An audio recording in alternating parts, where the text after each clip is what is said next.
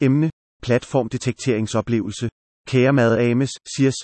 Jeg tænkte på følgende idé om at udvikle en app til mennesker, der er syge af kognitiv tilbagegang og Alzheimers demens, som det er velkendt, patienter med sygdomme, hvis vigtigste egenskab er kognitiv tilbagegang, Alzheimers eller andre sygdomme, hvor der er demens, mister gradvist mange evner, såsom kortvarig hukommelse eller daglig funktion.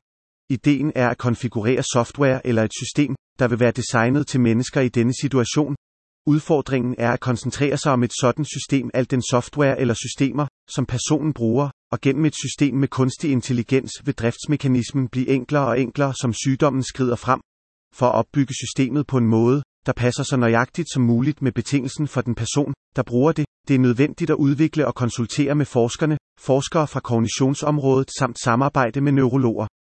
Formålet med systemet er selvfølgelig, tillade folk, der er vant til at bruge computeren til forskellige formål og demens, ikke helt at miste adgangen til systemer, de har været vant til i mange år af deres liv, og dermed forbedrer deres livskvalitet markant alligevel meget som et resultat af symptomerne på selve sygdommen, indtil videre selve ideen.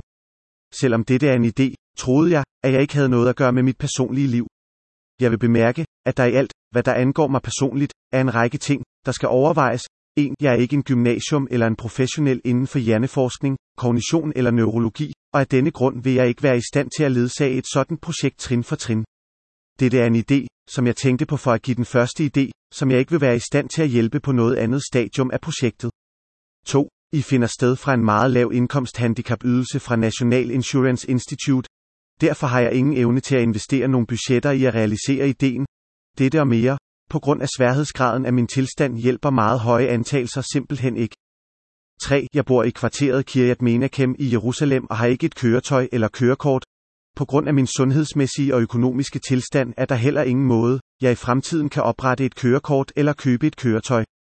Derfor findes min evne til at deltage i rådgivningssessioner på kontorer for virksomheder, der mærkbart er langt fra hvor jeg bor.